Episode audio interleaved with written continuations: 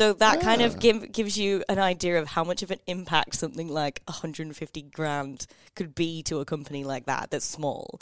Like that's a drop in the ocean to Man, I wish and News wood. paid excise. He'd love that. Imagine what yeah. we could do with an excise. Equity crowdfunding and excise. We could watch out, Rupert Murdoch. rolling in it.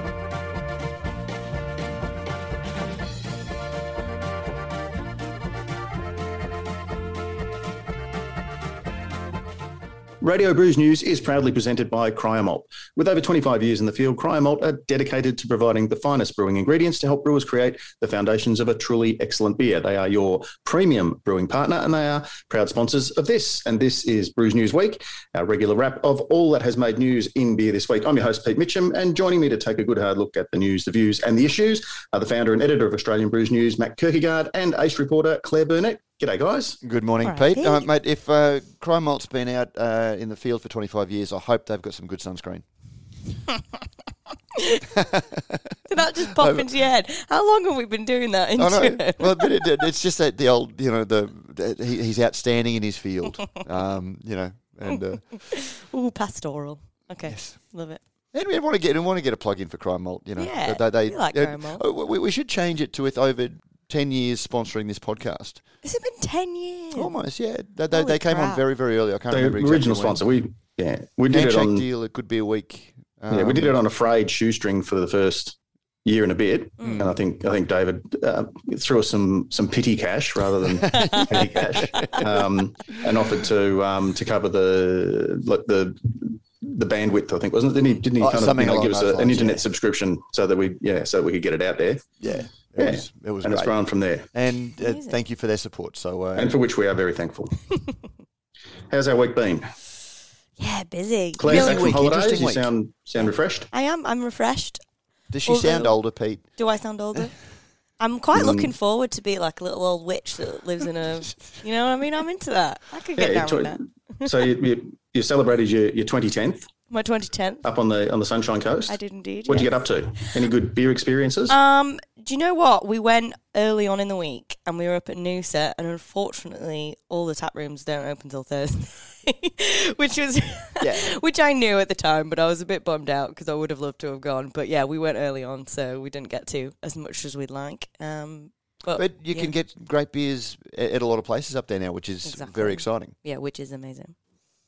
Yeah, we've certainly uh, noticed the the, the change um, at offerings, things like you know surf clubs or the venue down on the beach, Mm-hmm. um, uh, as well as the, the you know the burger restaurants or the those sorts of things, uh, and which is which is Um, A little bit of uh, news this week uh, out of Newstead. Like it was a media release more than news, Mm. but you know Newstead is the latest um, brewery to have a you know airport presence where they've got a Newstead branded bar. And you know, Peter, it's, it's one of the things that, God, how many times have you and I sat in airports tweeting, "Isn't this crap that you you- you're in an airport and you can't get the local beer?"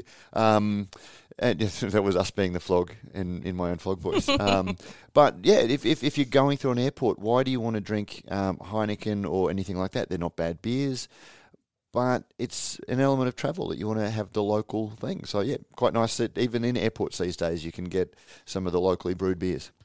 Yeah, yeah. Well, Green Beacon's been at Brisbane for. I haven't, I haven't been. Well, I haven't travelled for however long now, but I certainly haven't been to like um, Maroochydore or Coolangatta for a long while. Uh, have they changed? No, there's a couple of bars in the Brisbane airport. So you've got that Landsborough bar um, down one end that still has Green Beacon a little bit, but the, the, the company behind it sort of sh- shuffles and things like that. Um, so this is a dedicated Newstead bar. An You actual know, Newstead bar. Huh. Yeah, you've, or you you've go. got Stomping Ground in Melbourne um, with, with the brewery there. Hemingway's has got a brewery in, uh, uh, sorry, a, a outlet in the, the Cairns, Cairns, um, yeah. airport. Um, you can get some Which of the- opened opened three days after we visited. yeah, yeah, yeah. oh, but I, well, I've been up since, timing. so uh, Oh, yeah, you so have. I've managed to try it. But it's yeah, it's just a, a, a concession that is pouring their beers, which is uh, awesome. So you know, um, listeners, jump in the Facebook group and let us know you know what beers are on tap next time you're flying. Unless you're in Sydney, in which case you're probably not going anywhere for a little while. Oh, It's sad, isn't it? bad times. A bit to get through news wise. So We do indeed. let's cross live to the Australian Brews News Media Centre for a wrap of the stories making news this week in beer. And Claire, uh, Yeastie Boys is to sell a stake of their business.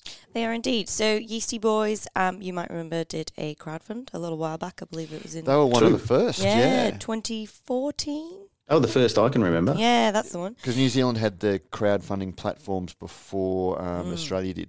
Yep, that's it.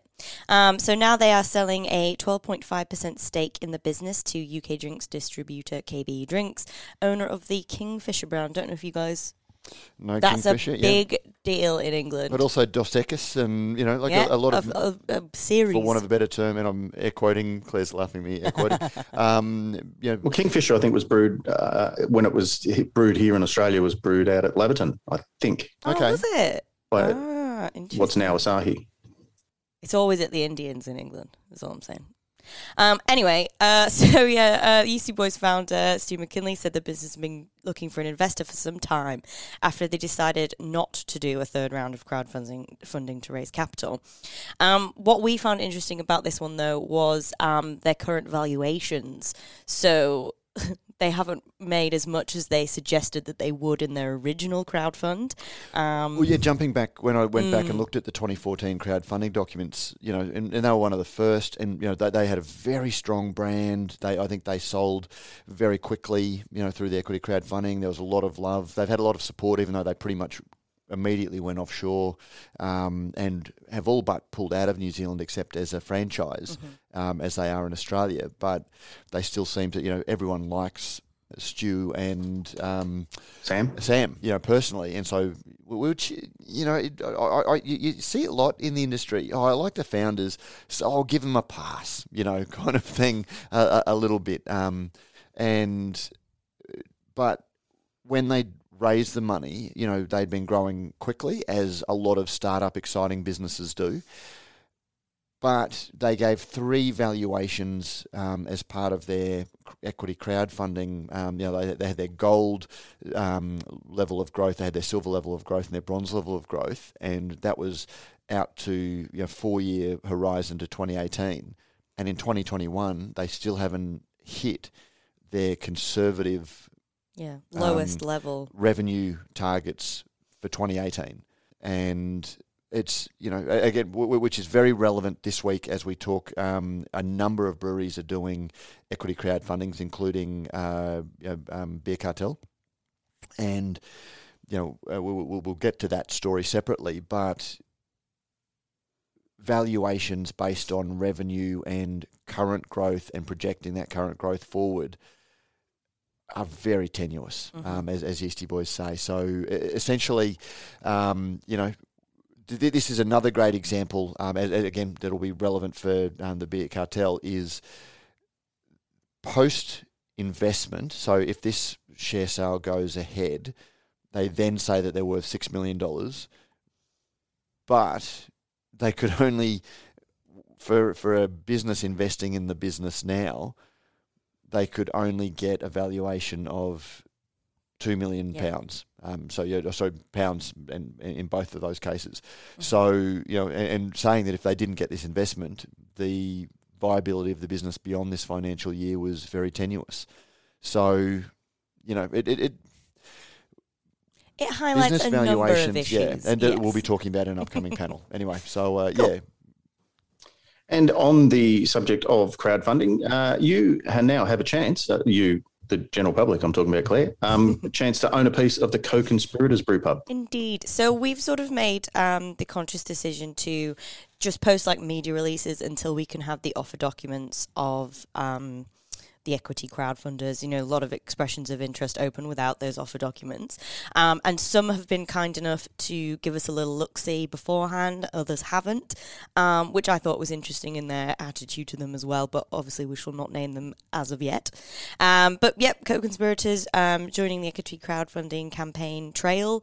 Um, one thing that was interesting about this one for me is that there's a line in the press release that says investors will receive a range of benefits, including equity, exclusive access to events, plus priority tasting of new exclusive beers. So I think it's really important that they've put all those three things on, on a par with each other at the same level and all that kind of stuff because it's it, it's, it's a little bit more measured. Um, Yeah, yeah. Their, their approach to it, Yes, and uh, again, like yes.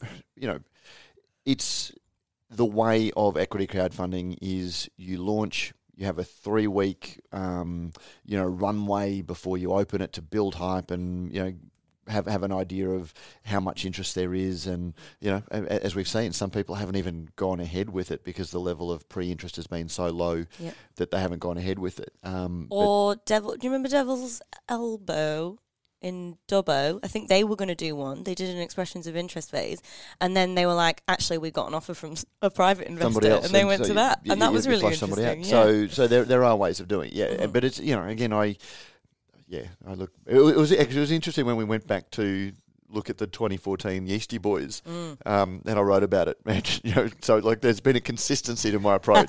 Seven years ago, oh, I feel really uncomfortable about this, but you know, here's Stu telling his own story, kind of thing, and um, yeah, it's it's great. You know, it's it's a great way to get investors and expand your, your base and lock in your, your your supporters. But as we'll talk about, the valuations may not be. Indeed. Yeah, Cool. Uh, and Matt, we've got a separate chat. Well, we yeah. So as part of that um, beer cartel, um, now they launched yesterday at no two days ago at time. They launched on Tuesday at time of writing. Uh, I spoke to the guys uh, yesterday, um, and uh, I think they were at three hundred eighty thousand uh, dollars raised, so one hundred fifty percent of what they were looking for. Um, thing that interested me most was the average investment was thirteen hundred dollars.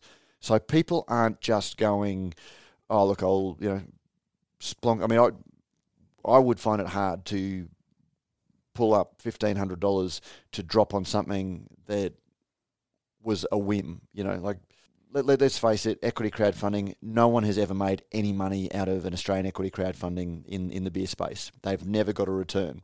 Um, the ones that we know are you know, haven't done very well. So fifteen hundred dollars is a pretty significant investment in the business. It's a pretty significant vote of confidence. Um, you know, a lot of discussion around the twenty million dollar valuation. Um, when I saw that, you know, I did what I did when um, Bucket Boys. You know, their revenue projections um, proved to be overly optimistic. Haven't heard a lot from them.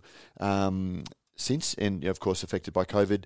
But if you jump on, you know, businesses for sale in New South Wales, you can buy a bottle shop that's turning over, um, you know, a tenth of what Beer Cartel is, but you can buy it for one hundred fifty thousand dollars. So you know, multiplying that by ten, it's one and a half million dollars. So they're putting a lot of pressure on themselves to continue to grow at the rate that they are to justify that $20 million valuation. But anyway, um, I, I did catch up with them yesterday. It ended up being a longer chat than I was planning. I was hoping to do a quick little insert into the podcast.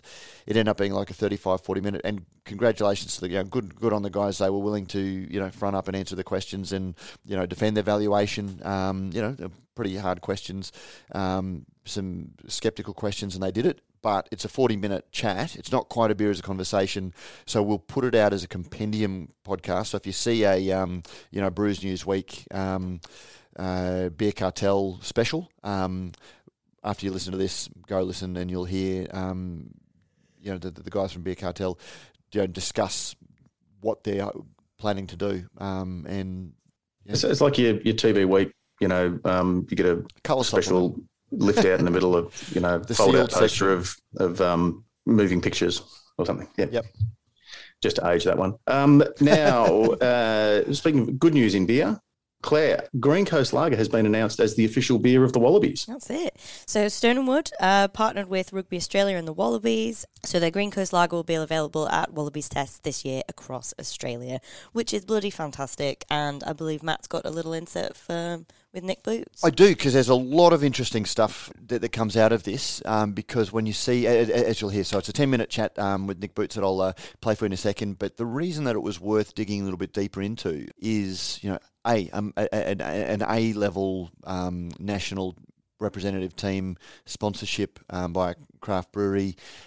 Green Coast gets all of the billing over the you know Stone and Wood is on the um, label, but it's Green Coast, so you know really setting it up as a separate thing. And as you'll hear, you know there could be some further interesting line extensions. So uh, this is my chat with Nick Boots from Stone and Wood.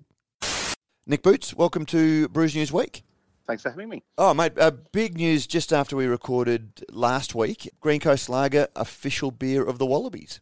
Yeah, yeah. Thank you. Uh, very exciting for us. Very exciting. A, um, as you imagine, um, quite a bit of time in the making, uh, but it um, it came to life last week, and uh, we're very proud to be able to announce on uh, on Friday afternoon. And got a lot, lot of work to do, a lot of fast pedaling with the uh, with the series starting in a couple of weeks. But it's a real step change for us with um, with Green Coast Lager, and we're I guess it really underlines um, our, our long term aspirations for, for that brand and uh, really really putting a rocket under it.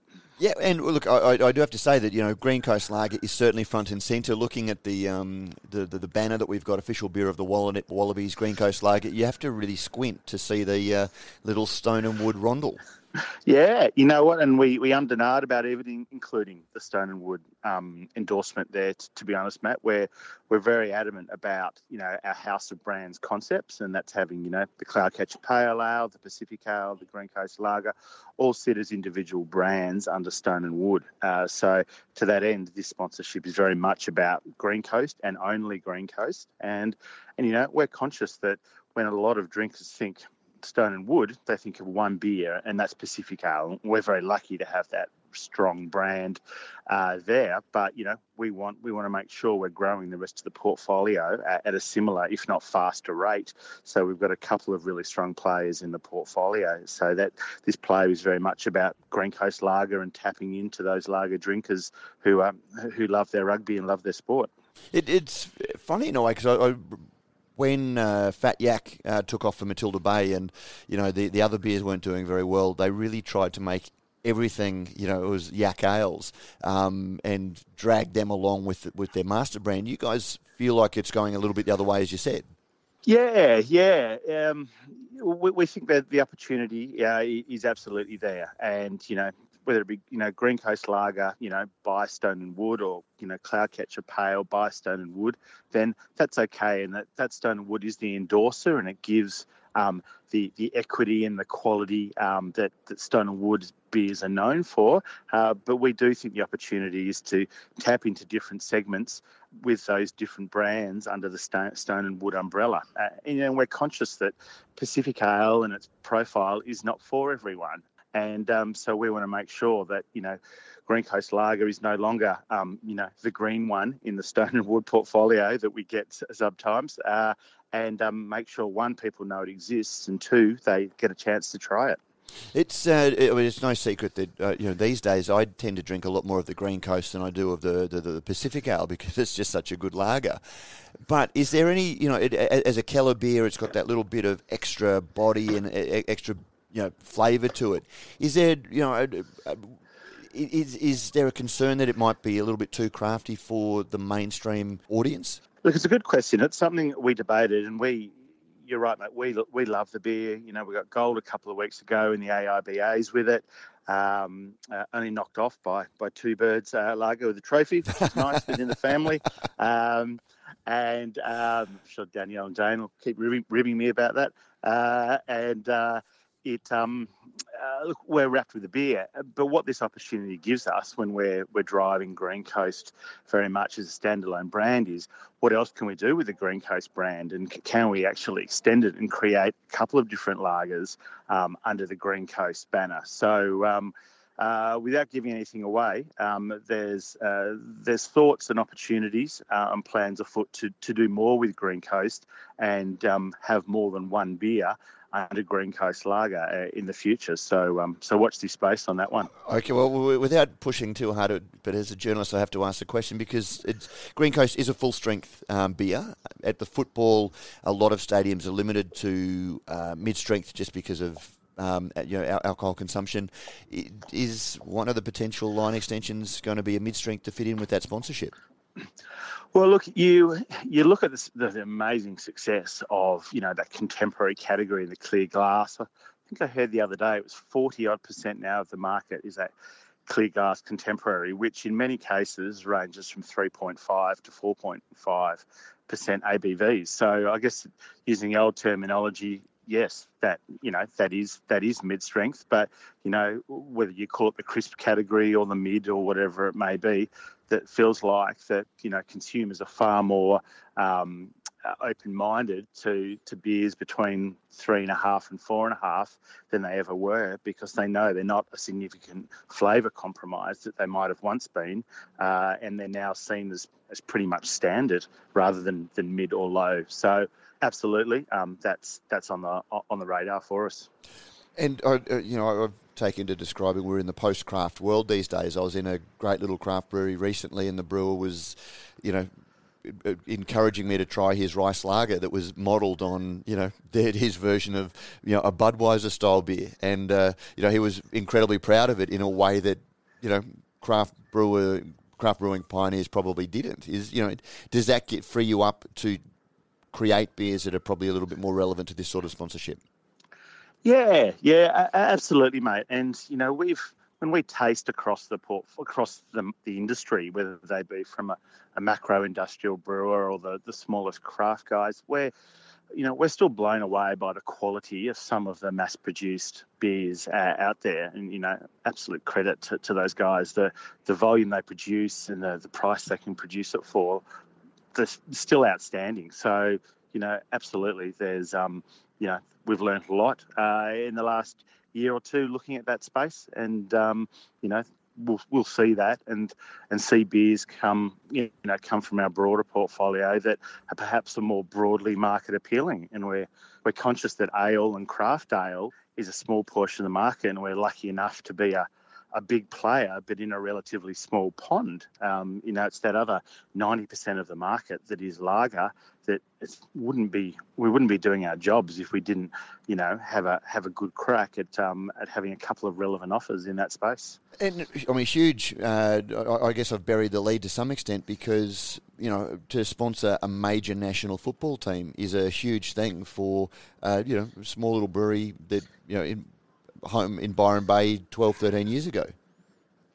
Yeah, yeah. Look, we didn't we didn't start half-hearted, did we? Um, it's uh, uh, it's a biggie, and look, the stars did align uh, on it. Uh, but you know, we think um, we think there's a real great long-term opportunity for us, and um, just the phone calls I've received, the emails, the social media, the comments on LinkedIn, just have been have been wonderful around the alignment um, with you know with Green Coast, with Stone and Wood, and and Rugby Australia and the Wallabies. So we think we've we've hit a, a hit a sweet spot there. Um, so the opportunity now is for us to to get out there and leverage it and and make sure that you know drinkers um, are one becoming aware of, of the beer and, and two whether they're at the ground or at an activation in a in an on or on off-premise venue uh, during the next three or four months that they um, do they become aware and get a chance to try um, you know, Green Coast Lager. Uh, last question. Uh, capacity issues have plagued Stone and Wood since the beginning. Lagers, you know, uh, are a hard thing to produce at the best of times. Are you worried that if this takes off, that you're really making a, an, an increased rod, you know, an added rod for your back? yeah, look, we take residency. Hey, it's a uh, it's a, a burn um, or a bane of my existence uh, sometimes. And uh, Richie Cray, head of production, I have daily discussions uh, on it. Um, so, mate, it's a good problem to have. Um, and while you know we do have always had our Pacific capacity challenges too, um, uh, it, it, it is a good problem to have. Uh, the thing to be conscious of too is you know we're we're going to break ground in the next six months on, on our new brewery uh, in Murwillumbah, which in time can you know be scaled up towards that 60 80 million litre capacity so part of this play is very much about ensuring we've got a number of strong brands growing uh, that when when we go live with with that new brewery in let's call it two two and a half years time that uh, we'll be um, we'll we'll be utilising you know a large proportion of it uh, and the last thing we want is for that to that to go live and then we know we're only utilising a fraction of its capacity. Uh, so this is very much about getting some real momentum behind a number of brands, so um, we can really um, yeah, utilise that space and and create great beer in, in in much better volume than we can at the moment. Excellent. Well, mate, I, I, know you're in New Zealand, so I'll let you get back to it. Um, thank you very much for uh, talking a little bit about Green Coast Lager. And, uh, mate, I'll, I'll, be, as I sit at home watching the games on TV, I'll be looking for you in that. Uh, no doubt you've got a stone and wood box there. Oh, mate, not much of that, to be honest. We, we, we carved out a, a, lot of that. That's not really our scene, uh, but um, just getting some, some media and some signage around the ground so people watching TV can go, oh, what is that? I'm going to go and look for it next time I go into my local. Uh, that's that's the goal. So okay, uh, yeah, that, that, you, that's interesting because it's a you know once upon a time that was uh, you know what all of the uh, sponsorship was about. Uh, these days you're taking no. a craft approach to, to the sponsorship, just getting the yeah, the, the out there. A bit, mate to be honest, mate, we, we, we carved out uh, a lot of a lot of that stuff, the player appearances, the the frame footy jumpers, the, all that sort of stuff, which is all all wonderful, but it's not it's not really us and all the VIP tickets and corporate boxes. That's that's not our scene. You know, we're very very single minded about you know brand awareness and trial here. So uh, if you uh, if you like, we've um yeah we've gone the we've gone the Bareboat sponsorship option, but craft we, we, think there's yeah we think there's there's still great value in it for, for both us and Rugby Australia. So we're we're stoked to be working with them. Wonderful. Oh, Nick, uh, thanks for your time and uh, enjoy New Zealand. Cool. Thanks, Matt. Cheers. Catch you later. There we go. So yeah, long. There was, there was a lot in that for given it was just a, an announcement. Yeah. But if you listen, um, some interesting things there's, there's some interesting there. things that were sort of not really said. Um, that yeah, like I was assume that there might be a mid-strength version to fit in with uh, sponsorships, but there's a lot of talk about contemporary beer and things like that. So uh, yeah, we really might be uh, in a the, to, to, the phrase I used was a post-craft world. Um, you know, Stone and Wood playing in the same space as the big guys. Hmm, perhaps we can rename it to uh, Green Coast Super Crisp World. well, that's yeah. Like he, he didn't give anything away, but there was certainly um, yeah. Um, let watch this space. Let me say that. Mm. So yeah, it ended up being a very interesting chat. Claire, uh, just with the IP, I would, you know, um, trademark Australia and that sort of thing. Just keep an eye out for uh, something along the lines of the um, great legendary brewing company in uh, Murwillumbah.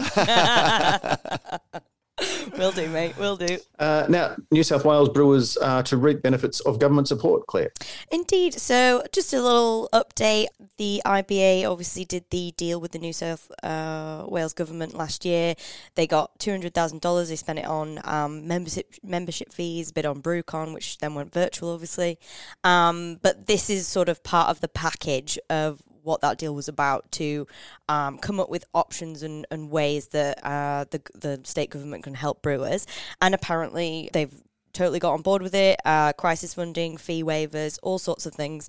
They've been talking about lots of projects in the background as well um, to do with tourism and sourcing New South Wales barley and things like that. So it just was a nice little top up. Um, just to say, you know, this is where we're at with that. And I'll have to do a little bit of digging and, and have a chat to a few more New South Wales brewers, um, just see, you know, who's taken advantage of this and what they think of it. But that'll be sort of an ongoing thing. Um, so, yeah, I mean, always good to see some go- state government support for brewers, um, and hopefully we'll see more of it. And something else that looks like it's uh, to be ongoing is uh, Lono. Lo, no low, low, no, low, no. What's the no low? Yeah, no, no or no alcohol beer. and uh, we received news that Amazon is to back uh, Upflow. Yeah, so this happened while I was away, and I just caught up with Julian um, Sanders, obviously of Spark Breweries and Distilleries, and also Upflow, um, which he founded in January 2020.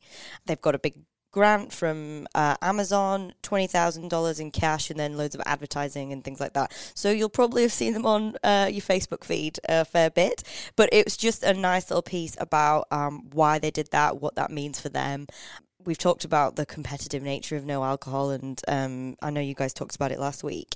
Uh, just how competitive it is is really interesting. That this is sort of giving them a little boost, uh, and also that it all sort of sort of pave the way for if they have any other Amazon partnerships in, for example, Europe or the United States. They've got a bit of proof of concept here as well. So that kind of says a lot to me about um, Upflow's strategy and them wanting to go a little bit wider than just Australia. Uh, and Julian even said, like, I think if, if they had a brewery, they probably wouldn't have it in Australia. They'd look wider. So that's really interesting to, to sort of see the trajectory of that one. But yeah, good, good on them because that's a big deal. That's a really big deal. Yeah, according to my script, that's all the news. We we've covered everything. We have. But we've also we've I'm put a, a fair bit in as well. So uh, thanks for joining us. If you do need to head off now, you may. You are free to leave. Uh, consider yourselves excused. But for those who wish to stay, uh, welcome to Below the Fold. And we will start off with mailbag. And Mailbag, of course, is proudly presented by New Zealand Ale Trail. Head to www.nzaletrail.com or at nzaletrail or one word on social media to find the best beer experiences in New Zealand. And presumably, Nick Boots is is he stuck there, Matt? Was he on his way back, or is he I is the bubble burst for Queenslanders? so. I, I, I Oh. presume Hard he flew out of Queensland. Um, Because you spoke to him or- before or- all this New South Wales stuff, didn't you? yeah, but I but it, it sounds like s- the airport. Um, so Uh, well, Nick, if you're stuck, uh, www.nzaletrail.com or if you've got your social media open there at nzaletrail, um, and uh, you can yeah, perhaps squeeze in a, a quick beer experience. good way to while away the time. Exactly. Uh, don't forget, you can review us on. Um, I was going to say Amazon. You can review us on. maybe you can. I don't know. Um, do- do- do- do- do- what's it called? You know that thing. iTunes. That's the one. Uh, or send us in an email to be in the draw for the letter of the week. And you can also join our Facebook group. Just search Radio Brews News and use the password soapbox. Uh, someone, Claire, who has availed themselves of that avenue of commentary is Josh Boyle. Indeed. So Josh said, seeing the current discussion around women in beer, I thought I would get an idea of people's views on the sexualization of beer, um, using adult terms or phrases for beer brands and associated support companies. Here in Europe, there are a few large brands with names that could translate to blowjob, wank, dick, etc. And now a small canning company that is using the name. Oh, I'm not even gonna. Oh yeah. Ugh. Anyway, it's about a 80s adult film. Uh, so you get the picture. Uh, personally, I'm a little over it. I don't see the need for it, but hey, sex sells. They all claim to not target women, but seeing as they are all male owned and operated, I don't think a woman would run a company with joke names.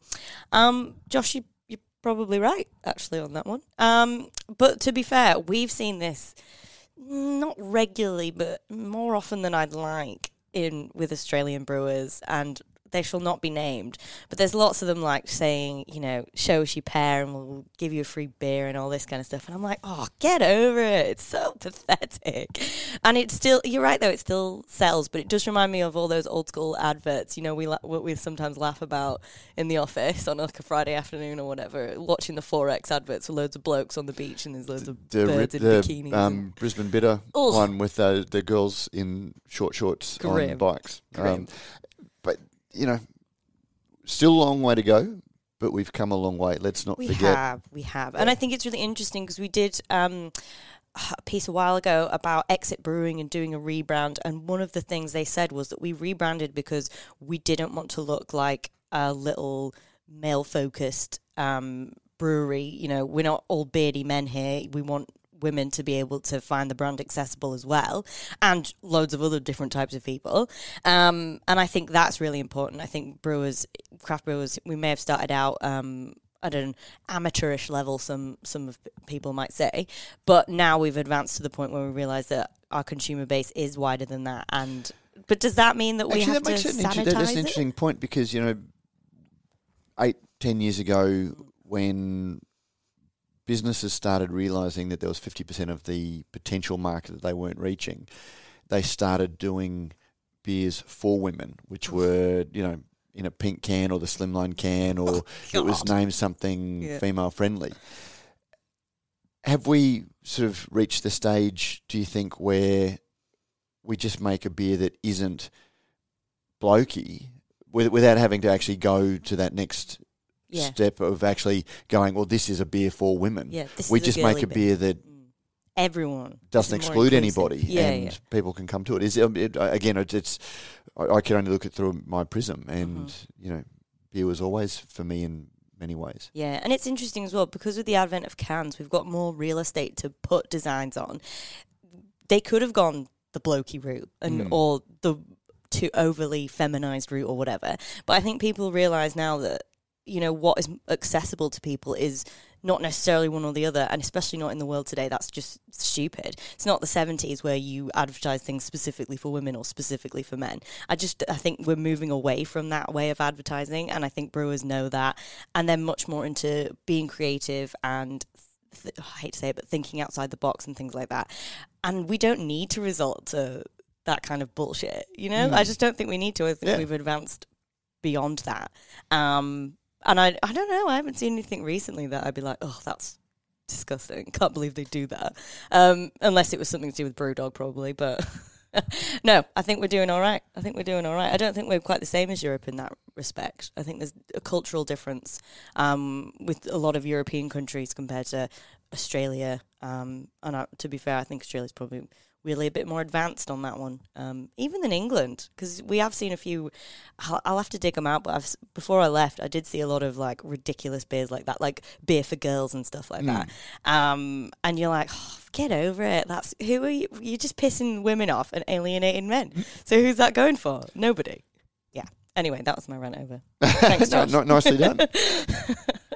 And if you'd like to take the exit route, oh no, that, uh, take the same route that exit did and do a rebrand, you'll be uh, needing new labeling and stickers and packaging and all that sort of thing. And um, I believe that Rallings label stickers and packaging can offer label stickers, shrink wrapped sleeve cans, ready to fill, printed and blank cartons. They do tap decals. You can get keg collars, just about anything that's print related to the brewing industry. They pride themselves on giving clients a quality product and experience whenever clients deal with them. And they look forward to hearing from you. So call Brad or Paul on 1300 852 235 to find out more. Rallings label stickers and packaging are the whole package. I didn't write that. Uh, so 1300 852 235 to discuss further. And Matt, I believe you now have, uh, you've got a letter to read out from uh, Brad and Paul on in Brisbane. Oh, it, it just lovely. Yeah, no, like they were just saying how much value they get out of um, being associated with us. So not only did they do an ad for us, uh, for, for themselves, um, they did an ad for us, and you know, just saying how uh, they've been advertising on Radio Brews News for the last two years. and Would recommend anyone wanting to advertise specifically to the Australian brewing community to talk to uh, the Radio Brews News team. Um, I and don't that know would why be we're outstanding. spooking this because we can't fit any more. We on. can't fit any more Yeah, ads just be in. aware. Well, uh, we're, we're doing a crowdfund version of Well, I'll um, tell you what. advertising because we're, we're we're creating interest, we're building the anticipation, and we're creating a queue. There's, there's Yeah, now I a, like you get get in line. As we, soon as we somebody are else drops so in demand. Yeah, imagine imagine how much more advertising we could have if we raised two million dollars on uh, a crowdfunding platform to create more content. We'd be off on holiday though. Oh, wouldn't we we, just- let's be. Tell you what, twenty million dollars.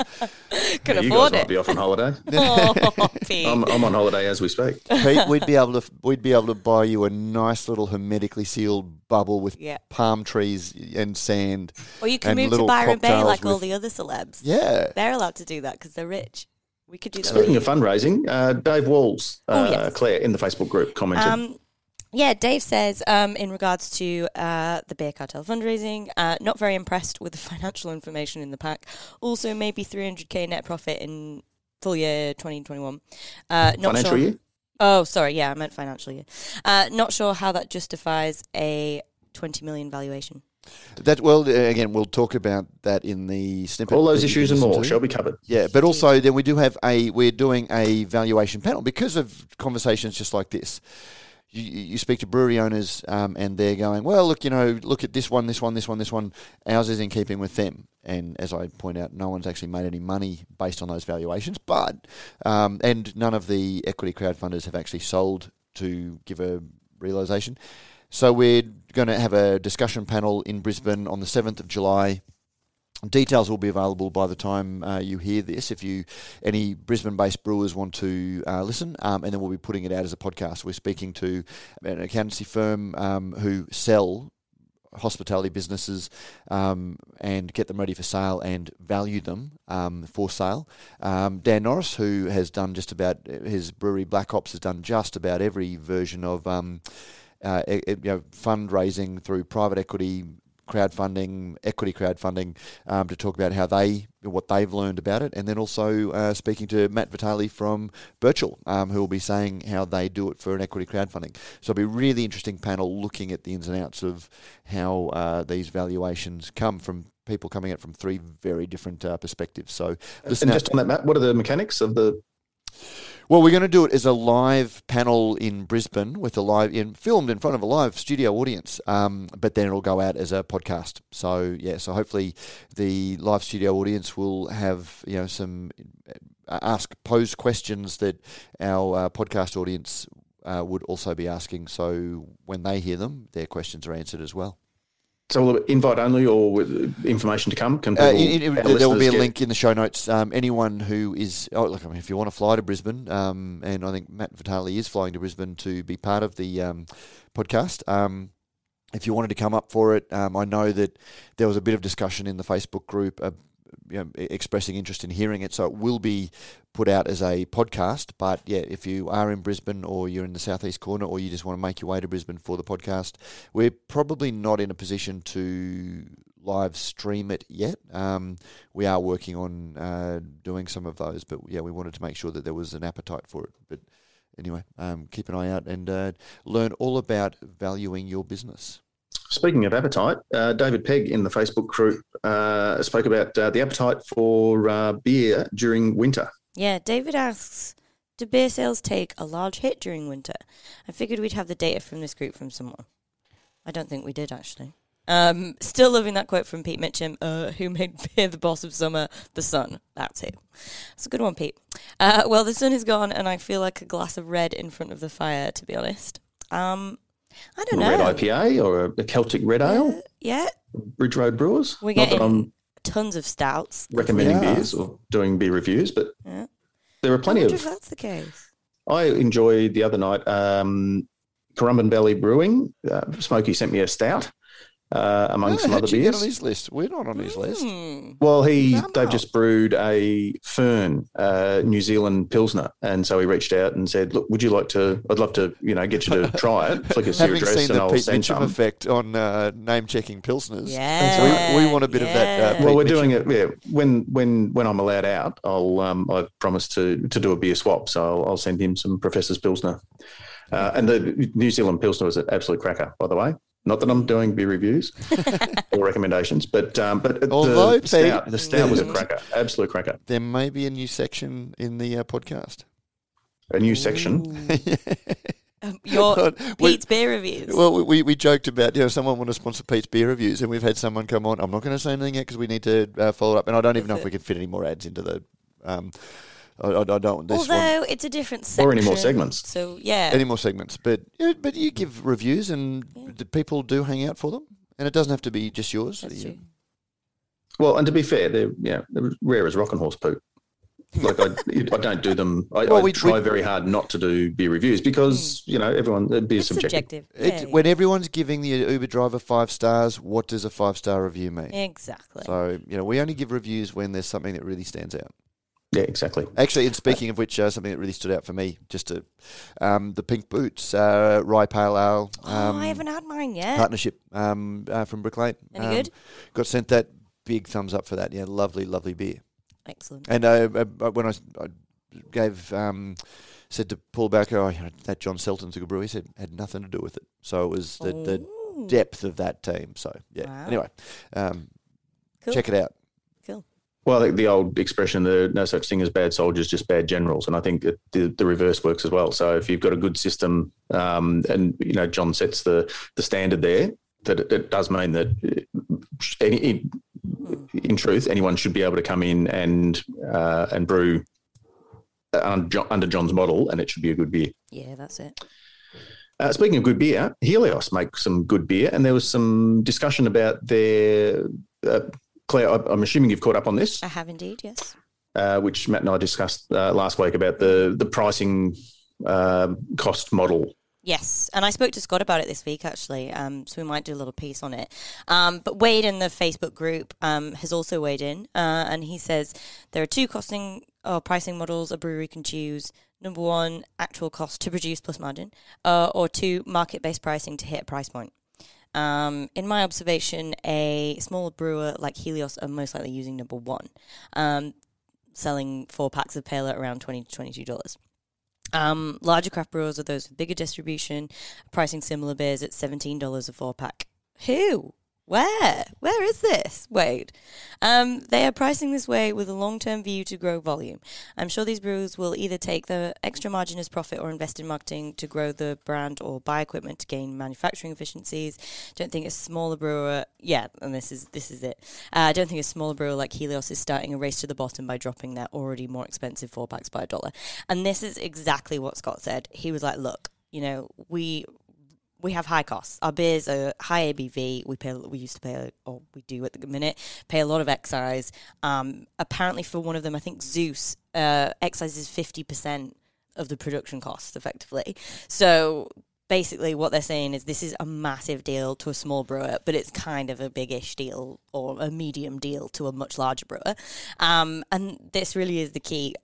They're not saying, right, well, everyone's around this price point and we're going to take it lower. They're literally saying, we are above that and we're going to take our prices down to that competitive level, which can only be a good thing, really. Um, for a small brewer like Helios, you know, they're an outlier. They're not necessarily um, a, an average brewer, uh, an average brewery.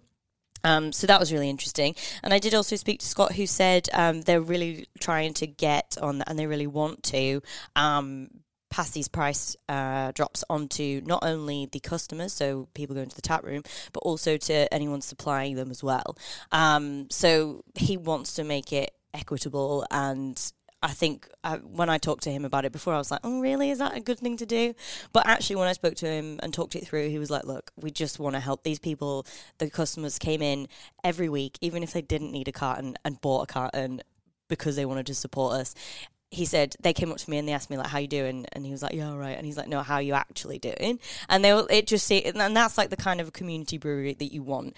And fair enough you know the IBA can say whatever they want about what you know what brewers should do with this. But at the end of the day brewers can do whatever they want whatever advantages their business. Exactly, And if yeah. they and and, and w- which was my point again. Like Mm-hmm. I, I, I felt there was a little bit of pushback to when I talked about that that Mm-hmm. a lot of people are going to use it to pass on savings, and we you know we, we saw that with the um, you, you know when the the keg excise changed um, eighteen months ago. Mm-hmm. Um, you know. Businesses are going to use it to their advantage. They're not going to go, well, it's good for the industry if I invest this in my business and keep the money myself, Mm-hmm. they will lower it. And, and actually, just to Wade's point, because I thought, oh, seventeen dollars for some of the big brewers for craft. yeah Little Creatures is one of the bigger um, craft breweries. You know, they've got the full force of, of Lion. Um, you know, Little Creatures Rogers, which is a mid-strength amber ale at BWS, is twenty three dollars eighty. Um, XPA twenty five dollars for a, was that, that's a six pack, not yeah. a four pack. oh uh, not a four pack Um, so a four pack Oh, would okay. come down a little bit more. uh-huh. Um, but yeah, so like you know, pricing is um, That's it. And also, Helios have not only dropped their prices, but they've also been actually reinvested in the business. They, I've got two new um, salespeople. They brought in a marketing company, and they're distributing in South Australia and Victoria now. So that kind Ah. of give, gives you an idea of how much of an impact something like 150 grand could be to a company like that. That's small.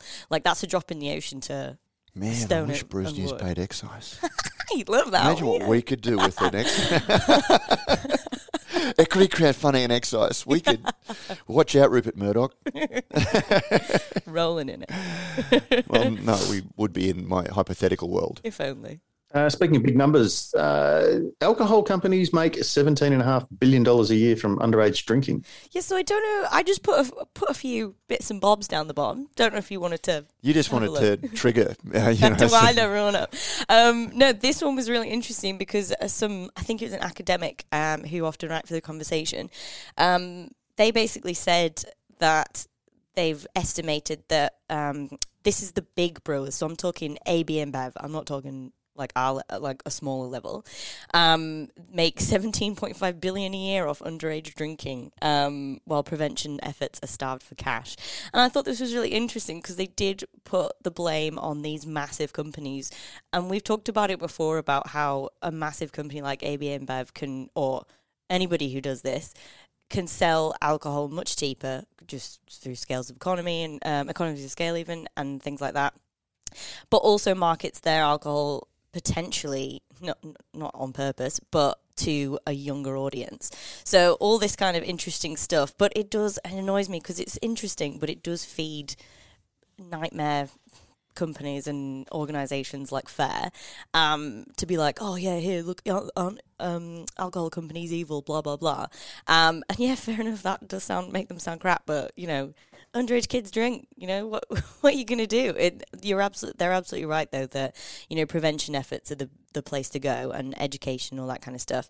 And we're looking at dry July and things like that, and looking at you know people keep saying young people don't drink as much and all that kind of stuff. Um, I'd I'd like to see more about that and delve into that a little bit more about this whole concept of people not drinking as much, drinking better quality. Um, and we'll we'll have we'll have a dig into it. We'll have a dig in. Look, um, I, I just drawn to the line. While underage drinking has been steadily declining since 2002, you know, and, like, so what's your problem?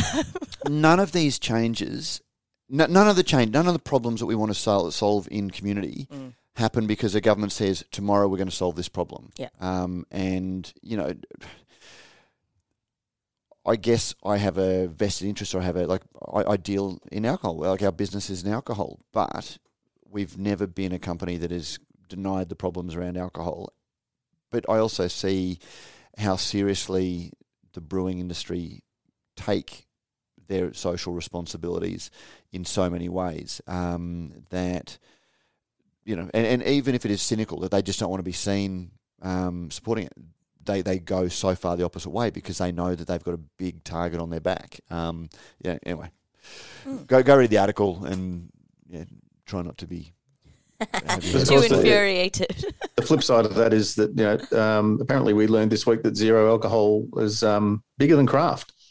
yeah. the growth is. Asahi reckoned that the guy from Asahi reckons that, and I was a bit like, yeah, but maybe if you're talking in percentages over the past year, but not in actual sales, that's just a bit. It's a bit much that. And also, does that take into I, account I think the they're craft talking about the growth because they're saying that thirty percent Yeah. growth. I, I don't think it's bigger, but the growth is bigger. Yeah. It's thirty percent what I growth versus I think craft is five percent these days. Uh huh. Um, Yeah, so in percentages. But like you said the other week, you know, they've, it's from such a low base that this sort of skews the idea that zero alcohol is completely outstripping craft, which is just ridiculous. Plus, how many zero alcohol brands are craft? Would be considered craft? A few. yeah, there, there, there are quite a, few few. And uh, li- li- listen to the chat I had with Jazz um, Warren, um, Mhm. which is you know again the the whole thing was very interesting. Um, you know, it, look, Well, I- I've got no issues with craft beer um, and sorry, uh, zero alc beer. Um, contrary, as soon as there's an article, everyone tags me or sort of contacts me about it. No issues with um, it. It. I just see that there is a all of the articles like this are coming from people who are selling craft beer, trying to drive interest. It's coming from businesses that may be trying to pump up the tyres on the business to make it look like it's a highly desirable takeover target, which gives Mm. them a huge incentive to not only talk about how successful it is now, but how big their business is. So they get the sort of equity crowdfunding valuations from a private equity investor in, in, in in their business. Yeah. Um, That's it.